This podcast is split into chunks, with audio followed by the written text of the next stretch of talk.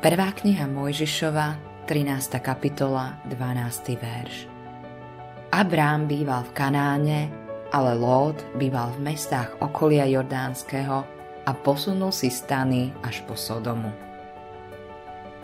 Keď sa Lót oddelil od Abraháma, bolo to dobré pre Abraháma, ale zlé pre Lóta. Jasným znakom duchovného úpadku je, keď zistíme, že sa chceme vzdialiť od zbožných ľudí.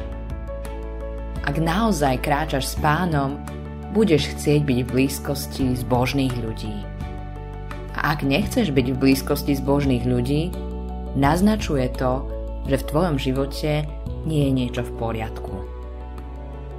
V 13. kapitole 1. Možišovej knihy sa píše Abrám býval v Kanáne, ale Lot býval v mestách okolia Jordánskeho a posunul si stany až po Sodomu.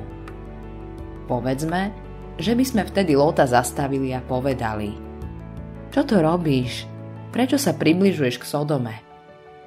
Mohol odpovedať Najprv by som chcel povedať, že som veriaci človek.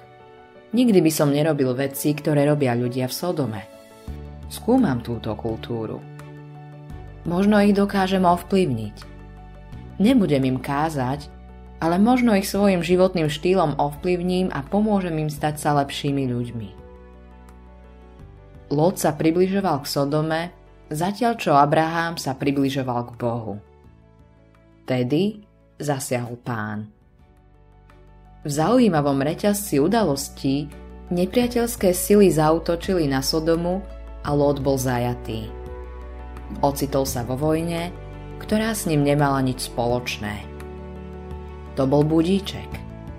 Pán dovolil, aby sa to stalo, aby upútal jeho pozornosť.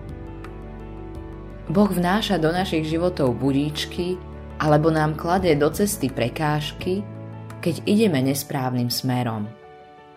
Začína to našim svedomím, tým malým varovným bzučiakom, ktorý sa zapína, keď robíme veci, ktoré by sme nemali. Ak sme vytrvalí, naša slobodná vôľa nakoniec zvíťazí a Boh nám dovolí robiť to, čo chceme. Nebude nám vnúcovať svoju vôľu v našom živote, ale bude nám pripomínať, aká je jeho vôľa. Autorom tohto zamyslenia je Greg Laurie.